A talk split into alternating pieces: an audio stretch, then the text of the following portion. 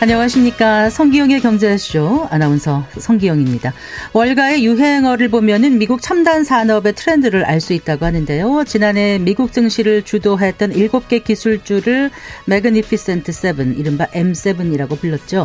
아, 최근 월가에서는 이를 대신할 신조어가 뜬다고 하는데요. 어, 자세히 알아보겠습니다. 아, 퇴직연금은 직장인들의 중요한 노후 생활비 재원이라고 할 수 있는데요. 어, 좀 더 효율적으로 운영할 수 있도록 정부가 지난해 칠월부터 디폴트 옵션 제도를 시행하고 있습니다. 똑똑한 활용법 알아봅니다. 이 시간 유튜브로도 함께하겠습니다.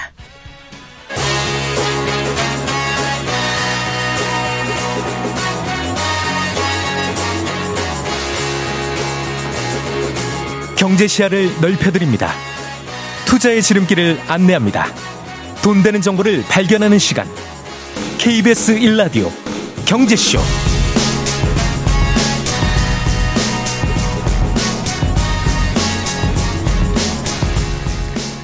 자, 먼저 오늘의 주요 경제 뉴스부터 살펴보겠습니다. 경제 뉴스 브리핑 손석우 경제 평론가와 함께합니다. 어서 나오십시오. 네, 안녕하십니까. 안녕하세요. 어, 정부의 그 의대 증원 방침에 지금 의료계가 반발하고 있는데 네. 어, 핵심 의료 인력이지 않습니까? 전공의들의 네. 그 집단 이탈이 가시화되고 있죠. 예.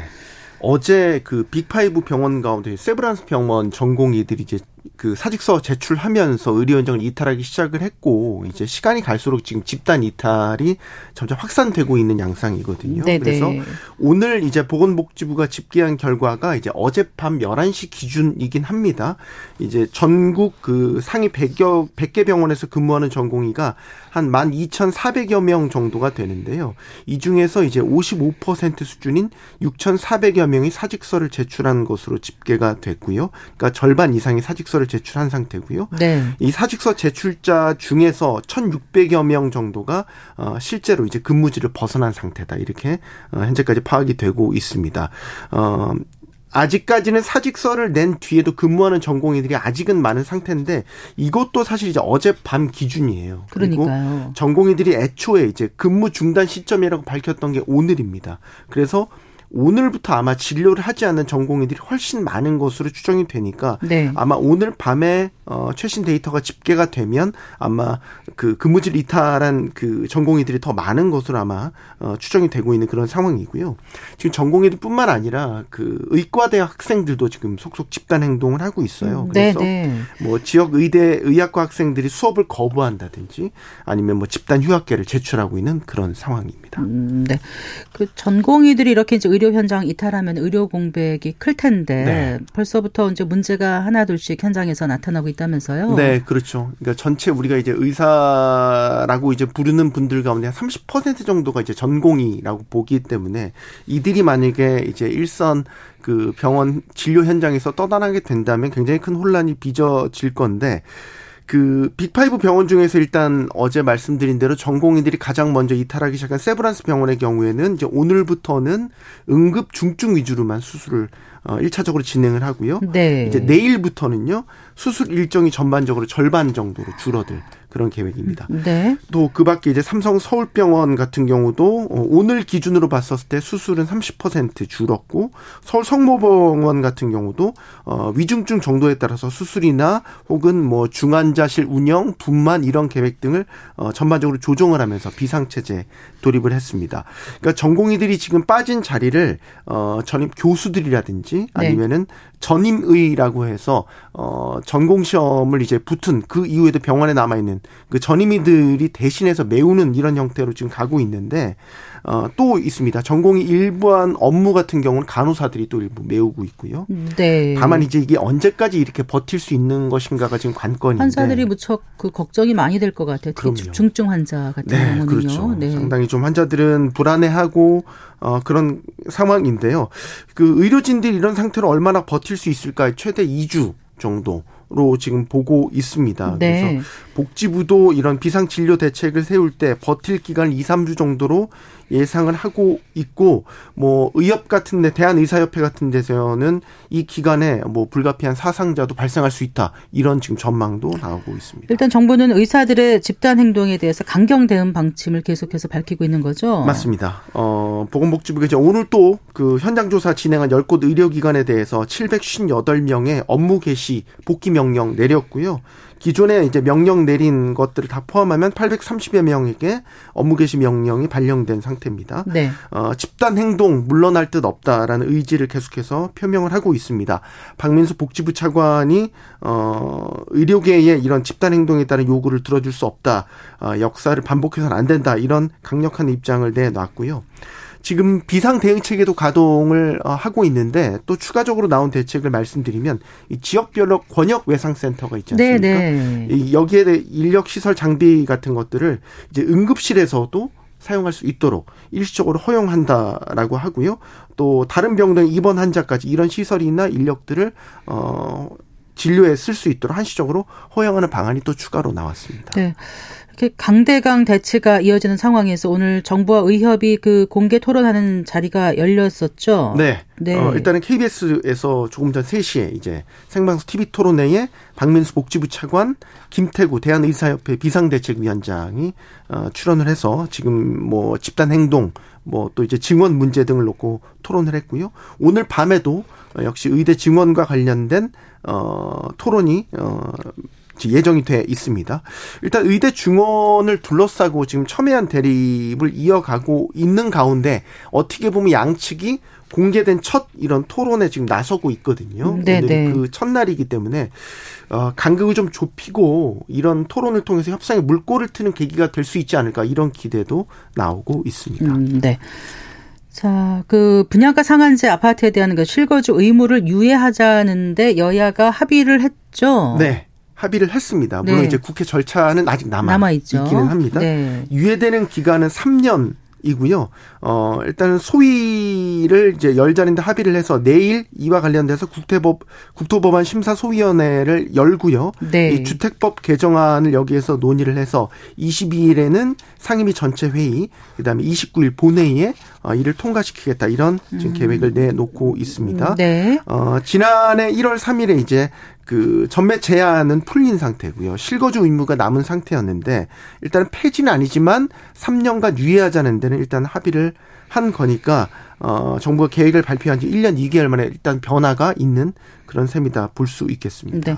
네. 이 실거주 의무 시점 늦춰주지 않으면 큰일 난다, 이런 분들도 제법 계셨는데 그렇죠. 이 얘기 조금 좀 해 주실까요? 네. 네. 이제 그 바뀌는 내용을 보면 이제 분양가 상한제를 적용받는 아파트 청약에 당첨되면 입주 시점에서 최소 이 년에서 최대 오 년까지는 어, 집주인이 직접 거주를 해야 된다라는 의무 규정입니다. 전세를 주거나 하면 안 된다는 거였죠, 그동안. 그렇죠. 네. 이 취지는 뭐냐면 말씀하신 대로 전세를 끼고 주택을 사는 소위 갭투자를 막겠다라는 취지였는데, 그래서 네. 집주인이 직접 살아서 이게 어떤 투기 목적이 아닌 거를 증명해라, 이런 취지인데 네. 아시는 대로 이제 부동산 시장이 침체 일로에 접어들면서 이 전매 제한이라든지 실거주 의무에 대한 어 좀 혼란이 있었고요. 여기에 대한 실거주 의무를 이제 없애겠다라고 정부가 말은 했는데 이제 합의를 안 해놓은 거잖아요. 그렇죠. 그렇죠? 전매 제한은 네. 먼저 풀었는데 이게 사실 네. 같이 묶여있는 패키지라고 네. 볼 수 있거든요. 그리고 이제 실질적인 문제가 있는 겁니다. 이런 입주 시점에 실거주 의무를 이행해야 될 경우에는 예를 들어서 새 아파트 입주를 위해서는 이제 기존 전셋집을 뭐 이거에 맞춰서 변경해야 된다라든지, 아니면은 아파트 입주 시점에서 치러야 되는 잔금 혹은 중도금도 대출을 많이 받으시니까 네. 대출금을 갚기 위해서 좀 무리하게 대출을 받아야 되기 때문에 이런 상황들이 전반적으로 혼란을 키울 수 있다라고 본 거고요. 이런 실거주 의무가 적용되는 단지가 어, 지난달 말 기준으로 했었을 때 칠십칠 개 단지 어, 약 오만 가구에 이르는 분들이 여기에 해당이 됩니다. 음, 그래서 어, 실거주 의무 적용이 실제 이루어지게 되면 혼란이 커질 것이다라는 어, 의문과 좀 불안이 많았고, 결국 총선을 앞두고 여야가 어, 좀 삼 년 유예로 타협점을 찾았다, 이렇게 네. 보면 되겠습니다. 삼 년간 유예면 또 이번엔 기간이 좀 애매한 게 아닌가. 전세 그렇죠. 그 계약하는 게 보통 이 년이고 계약갱신하면 또 이 년에서 사 년인데 왜 또 삼 년인가 그래가지고요. 그렇죠. 이거에 대해서도 지금 좀 논란이 있기는 해요. 이왕 하는 김에. 네. 그러니까 이게 삼 년이 원래 취지는 이 년 있다는 전세 계약 기간이 기본적으로 있고 일 년 동안은 이제 세입자를 찾는 기간까지 포함해 삼 년이다. 이런 식의 음, 얘기를 하고 그런 있는데 거예요. 네. 문제는 우리가 계약갱신 청구권이라는 게 있잖아요. 네. 세입자들이 이 년을 산 다음에 추가로 이 년을 더 살겠다라고 집주인에게 요청할 수 있는 네. 계약갱신 청구권이 있는데 이게 지금 삼 년 유예 기간과 충돌할 수 있다라는 거죠. 그래서 어, 이 년 계약 기간이 끝난 후에 집주인 입장에서는 어, 내가 이제 실거주 의무를 지키기 위해서 들어가야겠습니다라고 얘기를 할 수 있는 거고 네. 세입자 입장에서는 아닙니다. 계약 갱신을 해야 됩니다라고 주장을 한다면 이 삼 년이라는 시간이 세입자와 집주인의 어떤 분쟁을 일으킬 수 있는 애매한 기간이 될 수 있다라는 거죠. 네. 그래서 이거 같은 경우는 이 혼란을 피하려면 전세계약 최초 시점에 이 년 살고 일 년 정도 특약을 넣어서 네. 삼 년 후에 내가 직접 실거주할 예정입니다. 이런 것들을 특약으로 넣어야 된다라고는 하는데 이것도 막상 그렇죠. 막상 계약이 되면 계약할 때가 되면 계약 갱신을 애초부터 요구하는 그런 세입자들도 있기 때문에 음, 네. 설사 혼란이... 이렇게 특약을 넣다 하더라도 임차인의 권리를 더 우선시하기 때문에 임대차 보호법이요. 맞습니다. 이게 특약이 우선되지 않을 확률도 꽤 있어서 상황 그, 예. 그 사례에 따라서 굉장히 해석이 달라질 여지가 있기 때문에 네. 삼 년이란 기간이 또 다른 논란을 낳고 있습니다. 네. 자, 요즘 그 전기차 회사 그러니까 자동차 회사들이 전기차 할인에 경쟁적으로 나서고 있는 모양새예요. 아무래도 전기차가 잘 안 팔려서 그렇겠죠? 기본적으로 그렇고요. 예. 어, 최근에 이제 어디가 전기차를 많이 할인했냐면 수입 자동차 네. 회사들이 전기차가 많이 팔 그 할인을 했어요.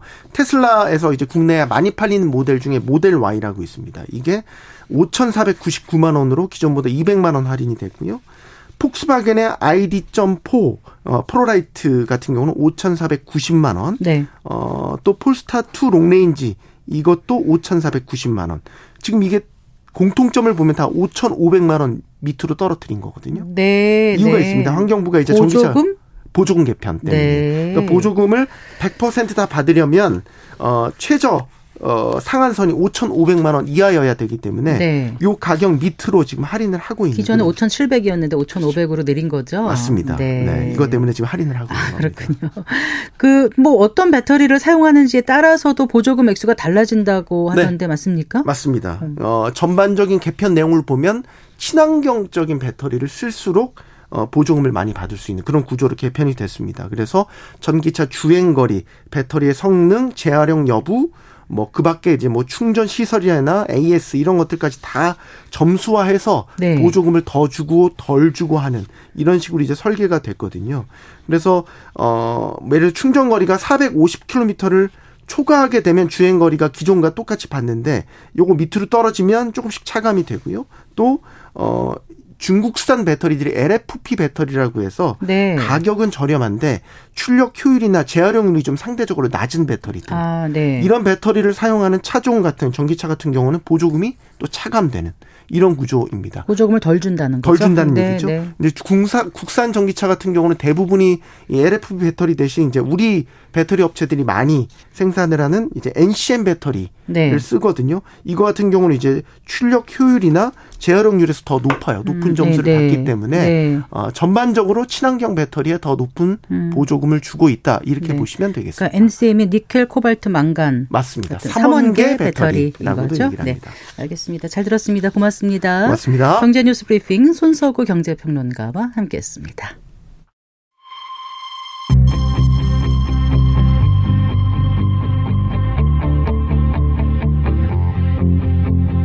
경제 전문가의 원포인트 레슨. 꼭 알아야 할 정보와 이슈를 알기 쉽게 풀어드립니다. 대한민국 경제 고수와 함께 투자의 맥을 짚는 케이비에스 일라디오 경제쇼. 진행의 성기영 아나운서입니다. 네 시 십구 분입니다. 올해도 일부 빅테크 기업이 미국 증시를 견인하고 있는데요.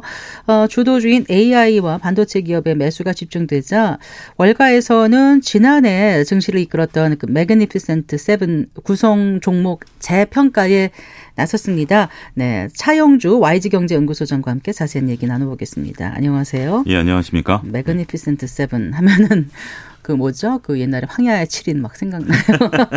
예, 그러니까 네. 이렇게 이렇게 얘기하면 뭐 이렇게 청취하시는 분들이 도대체 어떤 종목이냐라고 네, 궁금해하실 것 같아요. 가르쳐 주세요. 예, 종목이 네. 뭐냐면 우리가 이제 좀 구분해서 말씀드리겠습니다. 최근에 강한 네. 엔비디아, 네. 메타, 아마존, 마이크로소프트, 네. 그다음에 최근에 조금 힘이 떨어지고 있는 애플, 애플, 테슬라, 알파벳. 알파벳 이렇게 해서 총 일곱 개입니다. 네. 그래서 이게 이제 작년만 하더라도 서로 이구동성으로 이제 다 올랐어요.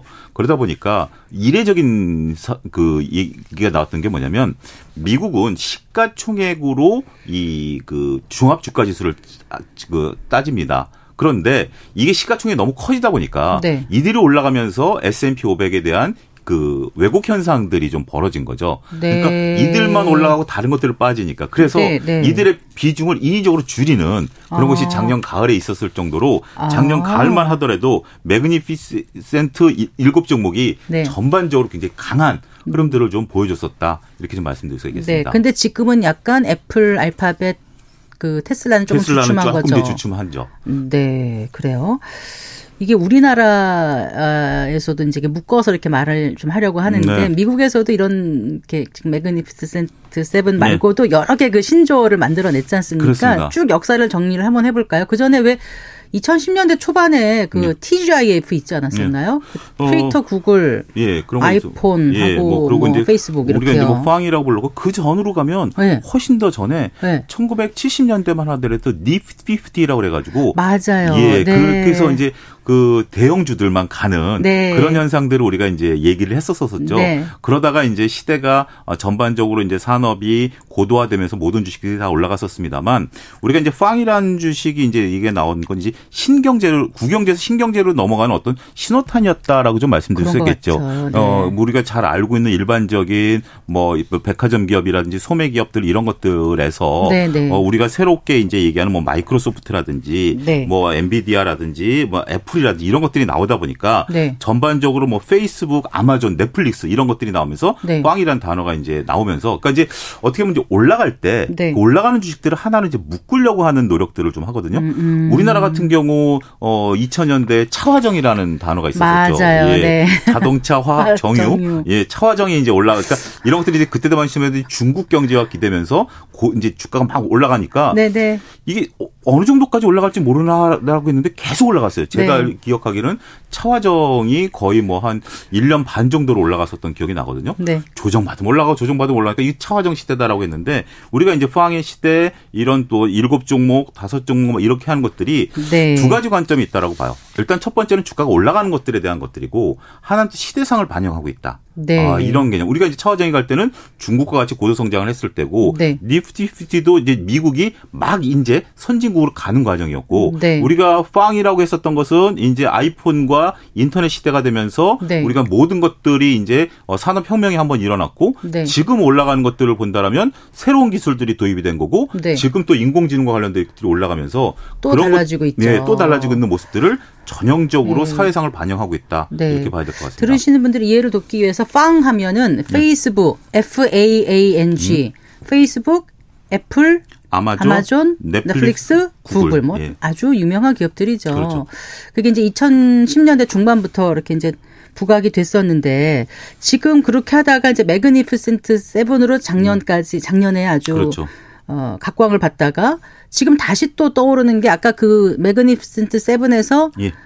세 개를 뺀 엔비디아, 메타, 아마존, 마이크로소프트를 또 판타스틱 포라 그래요? 그, 뭐, 뭐, 부르기, 뭐, 판타스틱 포라고도 하고, 네. 뭐, 엠 앤 엠이라고 이제 초콜릿과 비교해서 이제 얘기도 하고, 네. 그러니까 이제 결국 이제 앞자를 따서 이제 얘기를 하는 건데, 네, 네. 일단 뭐, 중요한 것은 뭐, 이름이 중요하겠습니까? 네, 네. 근데 이제 이것이 왜 이렇게 얘기가 나오느냐라는 부분들을 봤을 때는, 네. 먼저 이제 우리가 그 뭐 너무 과거보다는 이제 팡의 시대가 열렸다라는 부분들을 보면 앞서 이제 우리가 얘기했던 애플과 인터넷이 이제 된 거죠. 휴대폰의 네. 혁명, 인터넷 혁명이 일어났고 그다음에 매그니피센트 같은 경우는 이제 어 기존에 있었던 산업 체계를 좀 바꾼 기업들이 많았었죠. 네. 인터넷 기업도 있고 하드웨어 기업도 있고 그다음에 테슬라라는 그 기가팩토리의 혁신적인 부분들 전기차 그러네요. 시대 뭐 네. 이런 것들이 좀 있었다라고 봐야 되겠죠. 네. 그런데 이게 이제 올해부터는 조금 어 둔화되는 모습 이제 차별화되는 모습들이 좀 나타나고 어떻게 있습니다. 어떻게 차별화되고 있어요? 이 차별화되는 소장님? 기업들 먼저 네. 이제 떨어지는 기업들을 보면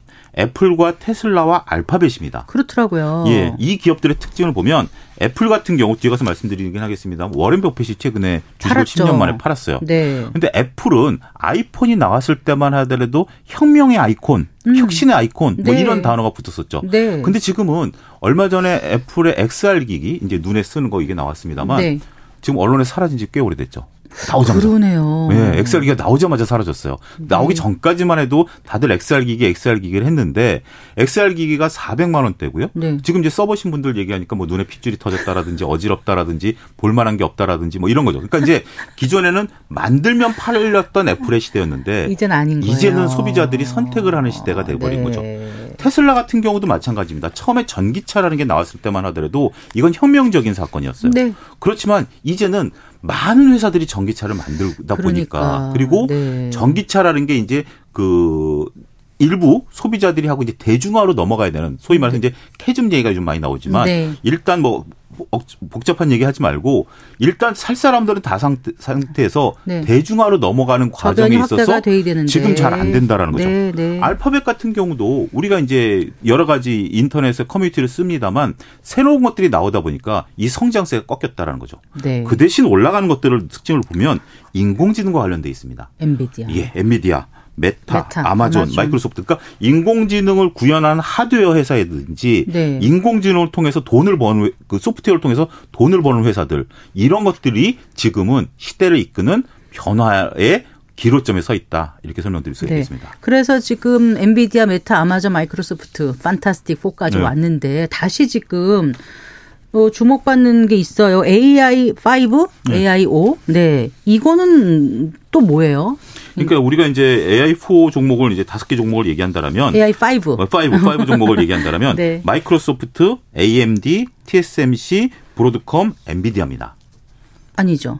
엔비디아는 하셨고 마이크로소프트, 그러니까 아, 엔비디아, 예, 예. 엔비디아, 마이크로소프트, 소프트, 에이엠디, 티에스엠씨, 브로드컴이거든요. 브로드컴. 네. 일단 엔비디아는 우리가 이제 그, 그 인공지능을 구현하는 그 하드웨어 컴퓨터에 들어가는 지피유라는 것을 만들어내는 회사죠. 네네. 이제 우리가 컴퓨터를 좀 구분할 필요가 있는데 네네. 우리가 이제 일반적으로 쓰는 그 데스크탑 노트북 같은 게 디램이라는 게 들어갑니다. 네. 디램에 들어가는 것은 디램은 이제 기억 장치고요. 네. 거기서 우리가 계산하는 것은 인텔의 씨피유. 네. 딱 직관적으로 오죠. 인텔의 씨피유라는 것이 계산을 하는 거고 네. 이 계산은 정확하게 계산을 하는 겁니다. 직렬 구조로 돼 있다라고 네, 하는데 네. 그거와 맞물린 것이 이제 디램이라는 단기 기억 장치예요. 네. 그런데 우리가 인공지능은 정확도도 정확해야 되지만 빨라야 되거든요. 네. 그러면 직렬이 빠를까요? 병렬이 빠를까요?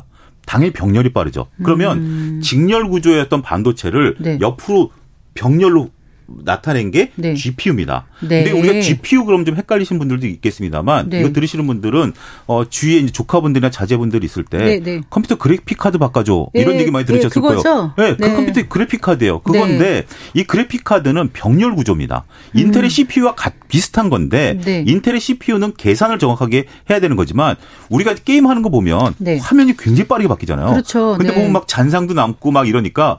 정확할 필요는 없어요. 빨라야 돼요. 네. 거기에 특화된 게 지피유라는 지피유다. 겁니다. 네. 근데 이 지피유는 이것도 또 혼자 작동하지 않아요. 음. 뭐가 작동되느냐? 이건 계산만 하니까 네. 옆에서 가끔 알려줘야 돼요. 일 더하기 일 해라 알려. 그게 바로 에이치비엠입니다. 에이치비엠. 그러니까 고대역학 메모리. 예, 네. 지엠, 지피유도 혼자 구동 못하고 네. 에이치비엠도 혼자 구동 못해요. 네. 그러니까 디램과 씨피유가 만나야 되는 것처럼 아. 에이치비엠과 지피유가 만나줘야 돼요. 네. 그렇기 때문에 지금 엔비디아에 대한 지피유 투자가 어마어마하게 일어나고 있으니까 이 주가가 올라가는 거죠.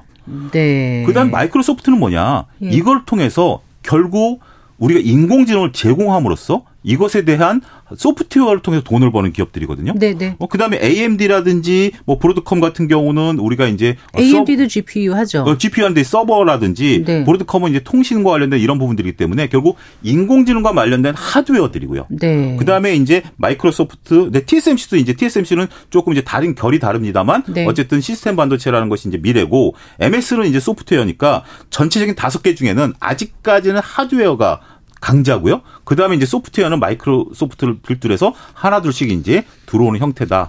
지금은 인공지능과 관련된 투자가 막대하게 일어나고 있는 시대다. 네. 이 흐름을 읽어내야 되지 않을까 싶습니다. 그래요. 그러니까 미국의 그 주식시장과 산업이 이 에이아이라는 산업에 대한 기대로 돌아가고 있다는 거를 그렇죠. 이 신조어를 통해서 보면 충분히 다들 이해하실 수 있을 네. 거예요. 그런 흐름을 충분히 이해할 수 있을 것 같습니다. 아까 그 워렌 버핏 얘기 잠깐 해 주셨잖아요. 네. 그 애플 주식을 팔아서 화제였는데 얼마나 팔았던 거죠, 이게? 어, 그동안 보유하고 있었던 그 주식들을 이제 거의 뭐 그 천만 주를 어, 매도를 했어요. 네. 한 십 년이었는데. 근데 이제 이거는 우리가 조금 다른 시각으로 볼 필요도 좀 있습니다. 뭐냐면 워렌 버핏 같은 경우 네. 우리가 이제 굉장히 오래된 이제 구십 살이 넘으신 분이라 이분 같은 경우는 이제 과거에 이제 재무제표를 통한 가치 투자를 하셨던 분이에요. 그래서 그렇죠. 네. 이분이 애플을 샀을 때도 많은 분들이 놀랐어요. 음. 원래 이제 이천 년 닷컴 버블 때 네. 닷컴 버블을 사라라고 했는데 그 버핏이 그때 그랬거든요. 나는 모르는 주식 안 산다. 네. 그래가지고 버핏께서 굉장히 어 욕을 좀 소위 말해서 욕을 먹었던 상황인데 닷컴 버블이 끝나고 나서 결국 워렌 버핏의 부는 더 늘어났거든요. 네. 그러니까 자기의 원칙을 지켰던 거죠. 그랬던 버핏이 애플 주식을 사? 네. 이게 좀 놀랐었던 상황인데 애플이 어쨌든 십 년 동안 고도 성장을 했죠. 그런데 애플 주식을 팔았다라는 것은 여기서 시청자분들께서 오해하시면 안 되는 게 애플의 성장이 끝난 건 아닙니다. 네. 애플은 지속적으로 성장하지만 성장률 자체가 이제 저조해지기 시작했다라는 음, 거죠. 네. 우리가 이제 매년 십 퍼센트씩 성장했던 걸 오 퍼센트씩 성장했다라고 본다라면 성장률이 꺾이면 주가는 좀 조정받거든요. 그리고 나서 이걸 판 거를 워렌 버핏이 무엇을 하냐면 석유화학주들을 샀어요. 정유주들. 네. 정유. 근데 어떻게 보면 이거는 버핏이 가장 잘 아는 기존의 재무제표에 따라서 읽을 수 있는 거죠. 물론 네. 우리가 이제 트럼프 전 대통령이 다시 재선이 된다라면 이제 다시 화석연료 시대로 갈 거다라는 미래에 대한 어떤 부분들도 있긴 하, 있을 수도 있겠습니다만 네. 그걸 떠나서 워렌 버핏은 여전히 재무제표에 집중을 하고 있다. 하지만 지금 인공지능과 관련된 것은 이 재무제표와는 좀 다르게 움직이는 부분들도 있거든요. 네. 뭐 마이크로소프트라든지 뭐 넷플릭스 같은 경우는 워렌 버핏 기준으로 보면 살 수 없는 주식들이죠. 네. 재무제표에 반영이 안 되는 거니까. 예. 그런 차이점도 여러분들이 단지 워렌 버핏이 애플을 팔았으니까 끝났다가 아니라 아 버핏은 여전히 자기가 하고 있는 재무제표에 충실한 투자를 하고 있구나. 그걸로 네. 이해를 하셔야 되지 않을까 싶습니다. 어쨌거나 삼, 사 년 전만 해도 정말 틈새 시장 상품에 불과했던 에이치비엠, 네. 그 고대역변 메모리, 그게 이제 에이아이 시대가 열리면서 순식간에 네. 메모리 반도체 시장의 주인공이 된 거 아니겠습니까? 그렇습니다. 그래서 지금 엔비디아 같은 경우도 당연히 이제 에이아이가 본격적으로 발전하면서 가장 수혜를 입은 거고 말씀하신 에이아이 그 오 중에서 에이엠디 같은 것도 마찬가지인 거고요. 네. 브로드컴, 티에스엠씨, 마이크로소프트 이렇게 다섯 개가 지금 엄청 그 각광을 받고 있는데 이제 쭉 흐름을 보면 이 이름을 통해서 이제 그 흐름을 볼 수 있지 않습니까? 예. 이런 흐름이 그럼 앞으로도 어느 정도까지 계속될 수 있을지 이제 투자자 입장에서는 그런 좀 생각도 해봐야 될 것 같거든요. 시장 전망. 어, 가장 중요한 건 저는 여기에 있다라고 봅니다. 이 흐름이 예. 흐름의 강도에 따라 강도가 좀 다르다라는 거죠. 네. 예, 저는 그래서 비투비 시장과 비투씨 시장으로 구분을 좀 해볼 필요가 있다고 봅니다. 비투씨 시장은 뭐냐면 네. 기업과 소비자가 만나는 시장입니다. 네, 네. 그러면 예를 들어 테슬라 같은 경우 테슬라가 만들면 소비자가 사야 테슬라 차가 판매되는 그렇죠, 거죠. 네. 어, 근데 처음에 혁신적인 게 나왔을 때 소비자들이 사주다가 이제 소비자들이 조금 덜 사는 그런 부분들이 나온 거지 않습니까? 또 경기에 대한 둔화 우려도 있고. 근데 인공지능은 비투비 시장입니다. 기업 대 기업이 만나는 시장입니다. 음. 물론 최종 소비는 소비자가 하지만 네. 지금은 인공지능과 관련된 투자를 기업들이 무조건 해야 된다라는 거죠. 안 하면 안 된다. 안 하면 안 되는 거죠. 네. 원래 기업들이 투자할 때는 두 가지 요소입니다. 하나는 이 투자를 통해서 돈을 벌는 게 가장 기본적인 목적이고 네. 두 번째는 하지 않으면 도태된다라는 거죠. 음. 지금 가장 무서운 게 뭐냐면 내가 나중에 돈을 벌지 안 벌지 몰라. 네. 여기에 투자 안 하면 도태돼. 음. 지금 그 시장이 열렸다라는 겁니다. 지금 우리나라도 네이버가 네. 클로바X라는 것을 만들어냈습니다. 작년에. 네, 네. 인기를 못 걸었어요. 그렇지만 막대한 투자를 했고요. 카카오도 이번 주에 아이알을 통해서 막대하게 인공지능에 투자한다라고 아, 지금 하고 있어요. 이번 주 아이알 예정돼 있어요? 했습니다. 아이알 했, 예, 아, 했습니다. 네. 그런데 거기서 투자한다라고 했거든요. 예. 근데 그게 돈을 벌지 안 벌지는 몰라요. 어. 무조건 해야 된다라는 거죠. 네. 이게 무서운 거예요. 안 하면은 도태돼 버리는 거죠. 음, 우리는 그런 선도 기업이 아니다라고 평가를 거죠. 받는 거죠. 그러니까 선도가 아니더라도 네. 최소한의 남 걸어가는 건 따라다니는 해야 된다는 거예요. 거. 지금 이제 샘 알트먼이라는 그, 예, 그 오픈, 분이 예, 예, 그분이 인공지능과 관련해서 네. 일경을 하드웨어를 투자하겠다라는 겁니다. 일경 달러예요? 일경 달러. 달러를요. 어, 그게 이게 어마어마한 건데 우리가 이제 이것에 대한 개념들을 좀 봐야 될 게 뭐냐면 우리가 과거 인공지능 시대는 굉장히 네. 오래전 됐어요. 알파고와 우리 이제 그 바둑 생각나시죠? 네, 네, 그게 벌써 십 년 전 얘기입니다. 벌써 그렇게 그런데 됐나요? 네. 그거와 지금의 알고리즘 변화는 없어요. 문제는 그래요? 뭐냐면 음. 그때 당시에 그걸 뭘로 돌렸냐면 씨피유로 돌렸어요. 아, 근데 지금은 지피유로, 지피유로 돌리다 돌린다. 보니까 이게 신... 돌아가는 게 네. 어마어마. 그 우리가 이제 챗지피티 포를 쓰지만 네. 쓰리가 작년에 나왔을 때 어마어마하게 됐거든요. 네. 이와 쓰리 변한 점은 없어요. 단지 기억 계산 능력이 만 배가 늘어난 거예요. 네. 지금 그게 더 늘어나는 거죠. 네. 그러려면 기업들이 어떻게 되죠? 막대하게 이 분야에 투자할 수밖에 없는 거기 때문에 네. 그러면 엔비디아 주가가 지금 이제 고공행진을 하는 이유가 네. 하드웨어에 대한 투자가 이루어지고 있는 붐을 네. 우리가 잘 읽어내야 되지 않을까 네. 싶습니다. 아, 샘 엘트먼의 그 투자액이 일경원이라고 아, 제가 예, 지금 방금 전에 체크를 했습니다. 그런데 예. 자, 그렇다면 우리도 당연히 이제 우리나라 기업도 따라가 줘야 되는 거고요. 이게 이제 기회가 될지 어떻게 될지도 좀 생각을 해봐야 될 것 같거든요. 네. 소장님 좀 더 말씀을 해주신다면요. 어, 저는 네. 우리나라 그 하드웨어 기업들에게는 계속 기회가 된다. 그러니까 지금 이제 하이닉스 하드웨어, 예. 네. 그러니까 이제 에이치비엠을 만들어내는 에스케이하이닉스 같은 경우는 네, 네. 현재 주가가 십오만 원대에서 견조하게 움직이고 있거든요. 네. 결국 이제 전체 매출 비중이 이십 퍼센트를 넘어선 상태이기 때문에 네. 이 부분에 대해서는 전 계속해서 두각을 나타낼 수밖에 없다. 단지 이제 내년 정도 되면 이 투자도 좀 과잉 투자가 될 가능성은 좀 있어요. 모든 음. 투자가 영원히 지속되지는 않기 때문에. 네. 하지만 올해 엔비디아에서 현재 지금 가이던스는 사십만 개 서버가 늘어날 가능성이 있다고 본 거거든요. 네. 작년에 이십만 개 서버였는데 그거에 따라서 엔비디아에 따른 에이치비엠이 들어가려면 삼성전자보다는 우리나라의 하이닉스가 거의 특화되어 있기 때문에 그 부분에 대한 부분들은 우리가 지속적으로 봐야 된다. 단 여기서 우리가 이것을 어, 소프트웨어를 통해서 돈을 버는 뭐 네이버라든지 카카오 이런 기업들 같은 경우는 네. 상대적으로 마이크로소프트라든지 이런 데 밀릴 가능성은 좀 있다. 따라서 우리가 인공지능과 관련해서 투자 개념을 가지셔야 되긴 합니다만 여전히 아직은 하드웨어 중심으로 좀 보셔야 되고 특히 네. 하드웨어, 하드웨어에서 에이치비엠을 만드는 과정은 우리가 네. 반도체를 만들 때 전공정, 후공정으로 나눕니다. 네네. 근데 후공정에서 에이치비엠이 완성이 되는 거예요. 전공정은 아. 우리가 이제 그 웨이퍼를 깎아서 칩을 만드는 뭐 거, 칩을 네. 만드는 건데 네. 칩을 위로 쌓는 게 후공정이거든요. 네네. 그게 이제 한미 반도체 예, 그게 굉장히 이제 어려우니까 네. 그런 과정들이 저는 올 상반기까지는 이어질 수 있다. 그렇지만 아. 이 또한 하반기부터는 좀 차별화에 대한 대비도 하셔야 되지 않을까 싶습니다. 네. 충분히 투자자분들은 어떤 말씀인지 그 행간을 읽으셨을 것 같고 하나만 더 여쭤볼게요. 네. 그 테슬라나 애플을 갖고 계신 분들 많은데 그럼 이거 어떻게 해야 돼? 이런 질문 어, 하실 것 뭐 같아요. 일단 애플은 네. 이제 성장에 대한 부분들은 이제 같이 고민해봐야 되고 테슬라가 우리가 이제 제품 이제 그 기업들이 싸울 때 가장 안타까운 게 가격 경쟁입니다. 가격 경쟁이 시작됐다라는 것은 품질 경쟁이 아니다라는 거예요. 비근한 예로 우리가 이제 그 동네 커피숍들 많이 생기잖아요. 그러면 어떤 집은 우리가 고급 원두를 쓴다, 뭐 한다라고 해도 우리가 느끼기에는 별로 큰 차이점은 없어요. 네, 그러면 싼 거, 싼 걸로 가니까 서로 가격 경쟁이 되면 출혈 경쟁이 될 수밖에 없는 거죠. 네. 앞서 이제 손석희, 손석우 평론가님 말씀하신 것처럼 우리가 오천오백만 원 한다니까 다들 나, 낮췄잖아요. 네. 그러면 그 낮춘 것은 누가 부담하느냐? 보조금 그거요. 네. 네. 그러니까 판매 가격을 한 이백만 원 정도 낮췄잖아요. 네, 외국 회사들이. 네. 누가 부담하느냐? 그들이 부담하는 거예요. 네. 그러면 이익에서 이백만 원씩 깎아먹는 거예요. 네. 그렇게 된다라면 테슬라 같은 경우 지금 현재 가격 경쟁을 하고 있다. 네. 과거에 우리 이 년 전만 하더라도 테슬라 가격은 시가라고 그랬습니다. 우리 횟집 갔을 때 불렀던. 계속해서 가격을 올려도 팔렸었어요. 그러니까 이게 네. 자동차 업계에 어떻게 새로운 트렌드에서 자동차 업계는 원래 연말에 가차값을 올리는데 네. 테슬라는 일 분기에 가격을 세 번이나 올렸으면서 아, 네. 그때 시가라는 농담들이 생겼었어요. 네. 그런데 지금 가격을 내린다? 네. 그러면 이제 테슬라도 품질 아, 우수가 아니라 네. 일반 자동차와 똑같이 싸우는 음. 이 싸움에 들어갔다라고 본다라면 이거는 우리가 좀 경계해야 된다 말씀드리겠습니다. 네.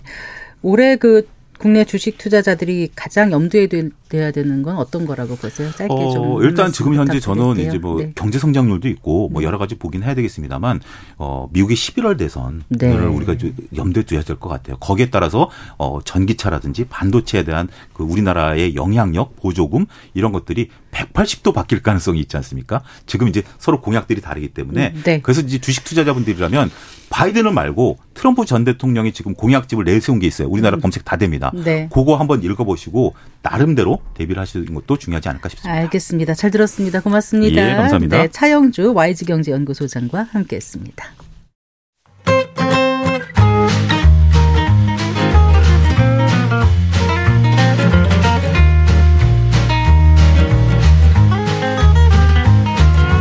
경제 맛집 투자 핫플 지금은 돈 벌기 딱 좋은 시간 케이비에스 일 라디오 경제쇼.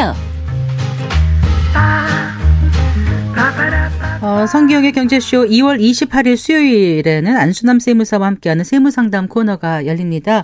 세금 관련해서 궁금한 내용 있으신 분들은 성기영의 경제쇼 홈페이지 청취자 게시판에 질문 남겨주시거나 샵 구칠삼공으로 상담 내용 문자 보내주시기 바랍니다. 자, 백세 시대 행복한 노년을 위해서 건강과 노후 대비 무엇보다 중요한데요. 은퇴 이후 노후 자금 마련을 위해선 어떤 돈 관리 계획을 가져가야 될지 오늘도 생각해 보겠습니다. 미래에스 투자와 연금센터의 김동엽 상무 스튜디오에 모셨습니다. 반갑습니다. 네, 안녕하십니까. 안녕하세요. 자, 퇴직연금 디폴트 옵션 제도에 대해서 오늘 얘기해 주신다고요.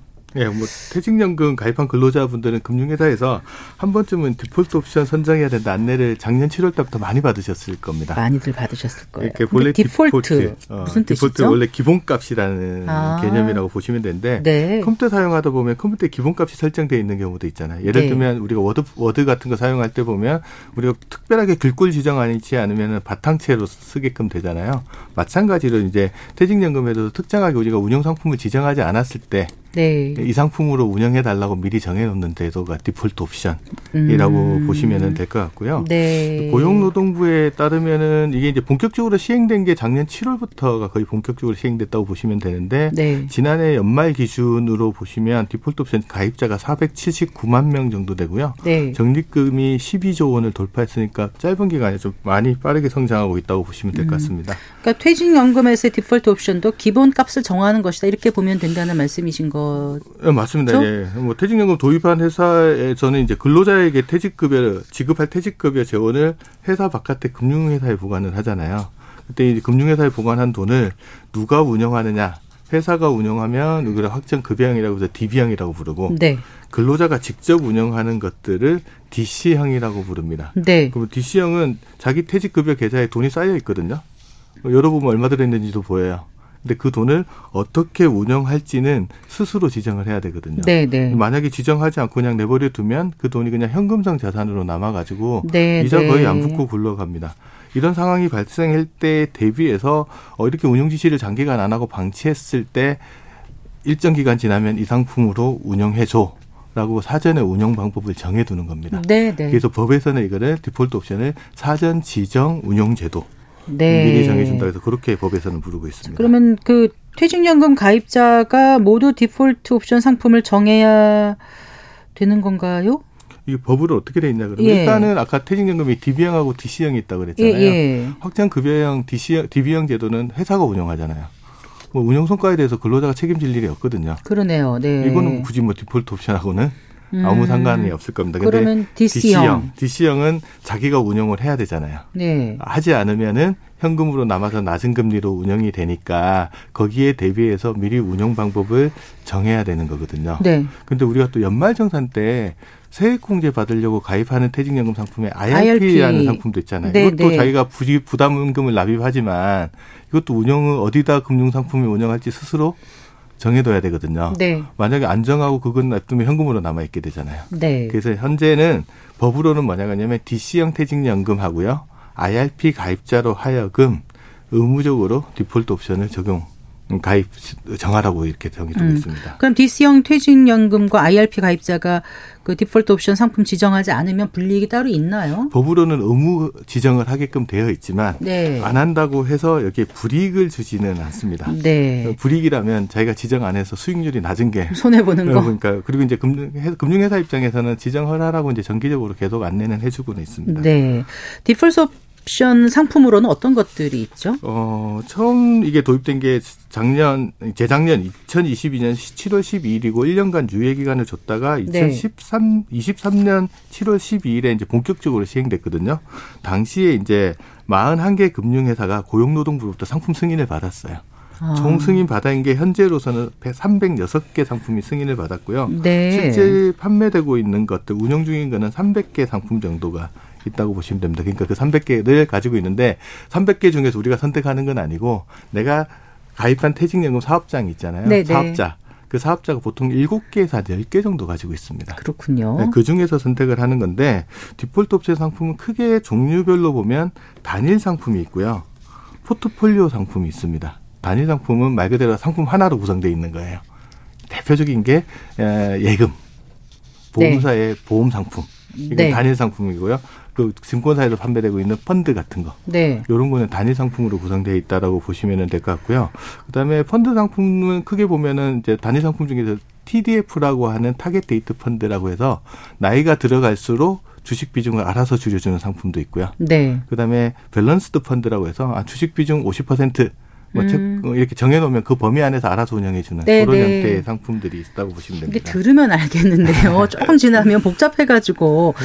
그 디폴트 옵션 상품 관련 정보를 좀 쉽게 파악할 수 있는 방법 있을까요? 그렇죠. 누구한테 물어보기도 애매하고 상품 아. 이름을 근데 좀 자세하게 네. 쳐다보면 상품 이름에 많은 정보가 들어있습니다. 어떻게 돼 있냐 그러면 무슨 땡땡 증권 디폴트 옵션 중위험 티디에프 이렇게 돼 있거든요. 네네. 그게 무슨 소린가 이렇게 보면 앞에 땡땡 증권이라고 되어 있는 거는 이 상품을 만든 회사 이름입니다. 네. 어느 회사에서 운영하는지를 보면 될 것 같고요. 그다음에 디폴트 옵션이라고 써 있는 거는 네. 어 이거는 전용 상품이다. 디폴트 옵션 전용 상품이다. 중요한 건 뭐냐면 디폴트 옵션 전용 상품이 수수료도 좀 작고 음. 똑같은 거면 금리도 조금 더 높게 주기 때문에 그런 표시가 돼 있고요. 그다음에 어 그다음에 어, 중위험, 뭐 고위험 이렇게 돼 있는 것들은 네, 위, 네. 위험 등급을 표시한다고 보시면 됩니다. 네. 초저위험 돼 있으면 그냥 예금 상품 정도다 이렇게 보시면 되고요. 네. 그렇게 비위험 등급을 나타내고 마지막에 뭐 티디에프다, 밸런스드 펀드다, 정기예금이다 돼 있는 거는 이제 어떤 상품인지 상품 종류를 나타내니까 그것만 잘 이름만 쳐다봐도 아 이런 이런 형태의 상품이구나라는 것들을 정보를 파악하실 네. 수 있습니다. 나는 뭘로 선택할까 하다가 창구에서 물어보잖아요. 다른 네. 사람들은 뭘 주로 선택해요? 그렇죠. 이렇게? 우리는 항상 남들은 만화가 되게 중요한 관심 어. 사항이기 때문에 제일 많이 물어보는데요. 네. 아까 디폴트 옵션 상품이 위험 등급이 나눠져 있다고 말씀드렸잖아요. 크게 네 등급이거든요. 네. 초저위험, 저위험, 중위험, 고위험으로 나눠져 있는데 현재 선택한 사항을 보면 초저위험 상품. 네. 퇴직연금이니까 뭐 안전해서 그런지 모르겠는데 초저위험 상품을 선택한 사람이 가장 많았고요. 그렇군요. 그러니까 지난해 디폴트 옵션 지정한 사람이 사백칠십구만 명이라고 했잖아요. 그중에서 초저위험 상품을 선택한 사람이 사백이십이만 명 정도 되니까 한 팔십팔 퍼센트? 네. 거의 뭐 열 명 중에 아홉 명은 초저위험 상품을 선택했다고 보면 되고요. 저위험 상품 선택한 사람이 이십사만 명, 중위험이 이십만 명, 고위험이 한 십삼만 명 정도 돼서 초저위험에 좀 쏠려 있다라고 보시면 될 것 같고요. 네. 적립금 기준으로 보면 지난해 연말 기준으로 디폴트 옵션 적립금이 십이조 오천오백이십억 원 정도 되는데요. 이 중에 초저위험 상품에 적립된 금액이 십일조 이천팔백칠십구억 원. 네. 그러니까 구십 퍼센트 정도가 초저위험 상품에 몰려 있다라고 보고 나머지는 조금씩 조금씩 돼 있다고 보시면 됩니다. 그러면 초저위험 상품 선택한 가입자가 압도적으로 많다고 지금 말씀하셨는데 수익률은 얼마나 됐어요? 어, 최근에 고용노동부가 지난해 연말 기준으로 디폴트 옵션 상품의 수익률을 발표를 했는데 이천이십삼 년 수익률이 약 십 점 일삼 퍼센트 정도. 네. 애초 목표했던 수익률이 육에서 팔 퍼센트 정도니까 목표보다는 좀 높게 나왔고 십 퍼센트 정도면 나쁜 수익은 아니잖아요. 네. 이제 좀 뜯어봐야 될 게 있습니다. 이 십 점 일삼 퍼센트 수익이 어떻게 나냐면 그냥 단순하게 산술평균한 수익률이라고 보시면 돼요. 네. 그런데 아까 말씀드렸듯이 디폴트 옵션 적립금의 한 구십 퍼센트 정도가 초저위험 상품에 몰려 있다고 했잖아요. 네. 그럼 초저위험 상품이라는 건 대부분 정기예금이거든요. 네, 네. 그러면 이, 이 상품의 수익률이 얼마냐? 지난 일 년간 보면 사 점 오육 퍼센트 정도 됩니다. 네. 그러니까 정부가 아까 육에서 팔 퍼센트를 목표로 했다고 했으면 거기에는 약간 못 미치는 수익이라고 보시면 될 것 같고요. 네. 저위험이 칠 점 육구, 중위험이 십 점 구일 퍼센트, 고위험 상품이 십사 점 이이 퍼센트 정도 돼서 네. 일 년 수익률만 가지고 뭐 이게 뭐가 좋다도 판단하기는 힘들지만 지금 현재 가장 큰 문제는 초저위험 상품에 너무 많이 집중돼 있어서 네. 이 금리 하락기로 갔을 때 또 다른 문제가 또 생길 수도 있고 네. 상승장에서 수익을 못 가져가는 문제들도 있는 것 같습니다. 네. 그러면은 그 정기예금을 디폴트 옵션으로 정할 때 주의할 점은 없을까요? 아까 초저위험 상품이 대부분 정기예금이라고 했잖아요. 네, 네. 근데 정기예금은 구할 때 은행 가서 정기예금 가입할 때 뭐 물어보세요? 금리 물어보잖아요. 그렇죠. 만기가 얼마인지 물어보잖아요. 네. 똑같습니다. 만기하고 금리를 알아야 되거든요. 예. 근데 보통 디폴트 옵션 상품은 만기가 최소 삼 년은 됩니다. 네. 삼 년은 지나야지 이제 약정된 금리를 받을 수 있거든요. 그래서 이제 만기 확인해 보고 내가 만기 이전에 해저에 해지를 하게 되면 약정된 금리를 못 받을 수도 있기 때문에 그거 꼭 확인해 보셔야 되고요. 그다음에 예금자 보호 한도. 네. 그런데 금융기관 기준으로 해서 오천만 원까지 받으실 수 있으니까 그거 확인하셔가지고 내가 예금자 보호 한도 내에서 금리나 만기 수준이 적정한지를 보셔야 될 것 같습니다. 음, 네, 그렇군요. 그러면 그 퇴직연금 가입자가 디폴트 옵션 상품을 선택하면 바로 그 적립금 운용 방법이 바뀌는 건가요? 이거 진짜 많이 물어보거든요. 내가 네. 내 이거 예금으로 운영해서 이거 펀드로 운영해줘야만 바뀌는데 네. 디폴트 옵션 상품 아까 처음에 말씀드렸듯이 내가 운영 방법을 지시하지 않았을 때 일정 기간 지나면 바꿔준다고 그랬잖아요. 아, 네, 네. 그럼 일정 기간이 어느 정도냐? 퇴직연금, 디씨형 퇴직연금을 처음 가입하고 나서 회사가 부담금을 딱 넣어주잖아요. 네. 그 돈을 어디다 운영할지 지시하지 않고 이 주가 지나면 디폴트 옵션 상품으로 바뀝니다. 네. 그리고 만기가 돌아오는 게 있잖아요. 네. 만기가 돌아왔는데 사 주 동안 운용 지시를 하지 않고 가만히 내버려두면 금융회사에서 음. 연락이 옵니다. 그대로 두면 큰일 납니다. 앞으로 이 주간 더 그대로 두면 네. 디폴트 옵션 정해놓은 대로 굴러갑니다. 그러니까 사 주 뒤에 경고를 주고 이 주 더 지나서 바꾸니까 육 주. 음. 육 주 동안 되고요. 그러면 이 육 주 동안 돈은 어디서 운영되냐. 이 돈은 현금성 자산으로 남아서 네. 낮은 금리로 운영되니까 디폴트 옵션 지정해놨다고 너무 안도하고 있을 일은 아니고 자기가 운영할 수 있으면 제때제때 운영 지시를 하시는 게 훨씬 좋고 디폴트 옵션은 그냥 최후, 최후의 안전망 정도? 라고 음. 생각하시는 게 좋을 것 같습니다. 운용 지시라는 건 그럼 어떻게 한다고요? 그냥 처음에 만기대로 하면 금융회사에서 뭐가 오냐 그러면 해당 상품의 만기가 도래합니다라는 네. 안내가 보통 옵니다. 예, 예. 그러면 그 상품 만기 자금이 나오잖아요. 네. 그럼 해당 웹이나 아니면 앱 같은 데 들어가면. 톡 같은 게 오면은 거기 예, 주소로 예, 타고 들어가면 들어가서, 되는 들어가서 거예요. 들어가서 어. 내 만기 자금이 얼마인지 보고 운영 네. 어디다 넣을지 그냥 가입 상품 고르시는 거랑 똑같은 절차라고 보시면 되고요. 음, 그걸 네. 하지 않았을 때 네. 육 주가 지나면 디폴트 옵션 정해놓은 대로 운영이 된다. 이렇게 네. 보시면 됩니다. 그러면 그 만기 도래 후에 디폴트 옵션이 적용될 때까지 만기 상환금은 어떻게 운영된다고요? 아까 말씀드렸듯이 운영 지시하고 가만히 있으면 그냥 현금, 아무것도 아닌 현금성 자산으로 음. 남아서 거의 금리 없이 굴러간다라고 보시면 됩니다. 혹시 네. 만기 상환 금액 중에서 일부에 대해서만 운용 지시를 할 수도 있죠. 어, 그것도 아닌가요? 진짜 많이 물어보거든요. 네. 예를 들어 만기가 천만 원이 돌았다. 오백만 원은 내가 이 상품을 운용 지시하고 오백만 원 남겨둘 수도 있거든요. 그렇기 때문에 남은 오백만 원에 대해서만 디폴트 옵션이 적용될 수도 있고요. 네. 어떤 경우에는 디폴트 옵션 적용하지 말라 달라고 하시는 분도 있어요. 나 이거 쓸 용도가 있어서 아니면은 그냥 주가가 좀 더 떨어질 것 같아서 난 상품 안 바꿀래. 어, 육 주 지나서도 그냥 현금으로 내버려 달라라고 요청하시는 분들도 가끔 있으시거든요. 네네. 그거는 지시하시면 회사에서 그렇게 해줍니다. 네, 네. 그렇군요. 그, 그 디폴트 옵션 상품에 직접 가입할 수는 없는 건가요? 어, 그것도 많이 물어보시는데 뭐냐 그러면 약간 네. 육 주 지나야 바뀐다 그랬잖아요. 네네. 근데 이 상품 너무 좋아서 내가 스스로 가입할래. 라는 분도 있거든요. 이유가 뭐냐 그러면 두 가지가 있습니다. 첫 번째는 아까 정기예금 같은 경우들은 금리가 똑같은 상품보다 약간 더 높습니다. 아, 디폴트 옵션 상품이. 그리고 똑같은 펀드인 경우에도 수수료가 조금 작거든요. 네. 그래서 스스로 가입해서 운영하려고 하는 의지가 있으신 분들이 꽤 많고 실질적으로 아까 십이조 원 넘는 금액이 들어왔다 그랬잖아요. 그중에 상당수는 스스로 들어오는 사람들입니다. 네네. 그래서 이제 스스로 들어온다 그래서 옵션을 열고 들어온다 그래서 옵트인이라고 하거든요. 아. 그래서 그런 표현들을 쓴다고 보시면 되겠습니다. 그럼 옵트인 방식으로 디폴트 옵션 상품 매수하면 어떤 혜택이 있는데요? 방금 말씀 딱 두 가지 혜택. 펀드 같은 상품들은 수수료가 좀 저렴한 부분들이 있고요. 그다음에 정기예금 같은 경우는 동일한 구조 만기를 가진 것보다 금리를 조금 더 쳐주는 것들 그런 부분들이 있어서 동일한 유형인데 내가 수수료 더 내거나 뭐 금리를 조금 덜 받을 필요는 없잖아요. 그러니까 잘 꼼꼼하게 따져가지고 그런 상품이 있으시면 나 이렇게 운영할래라고 지시하는 게 옵트인이라고 보시면 됩니다. 그 디폴트 옵션 상품을 중도에 변경할 수 있겠죠, 당연히? 당연히 바꿀 수 있죠. 네. 내가 지정해놓은 것도 바꿀 수 있고요. 디폴트 옵션으로 운영 중인 상품도 다른 상품으로 변경하는 음. 것들도 가능합니다. 그 디폴트 옵션 상품 수익률과 관련한 정보는 어디서 확인할 수 있습니까? 지금 고용노동부에서 정기적으로 금융감독원 홈페이지 같은 데서 게시하고 있으니까 그거 참조하시면 되고요. 해당 네. 금융회사에서 볼 수도 있습니다. 알겠습니다. 잘 들었습니다. 고맙습니다. 감사합니다. 네, 감사합니다. 네, 김동엽 미래에셋 투자와 연금센터 상무와 함께했습니다. 다음 주 수요일에 안수남 세무사와 함께하는 세무상담 코너 열린다는 거 말씀드렸죠. 세금 관련해서 궁금한 내용 있으신 분들 성기영의 경제쇼 홈페이지 청취자 게시판에 질문 남겨주시거나 샵 구칠삼공으로 상담 내용 문자 보내주시면 되는데요.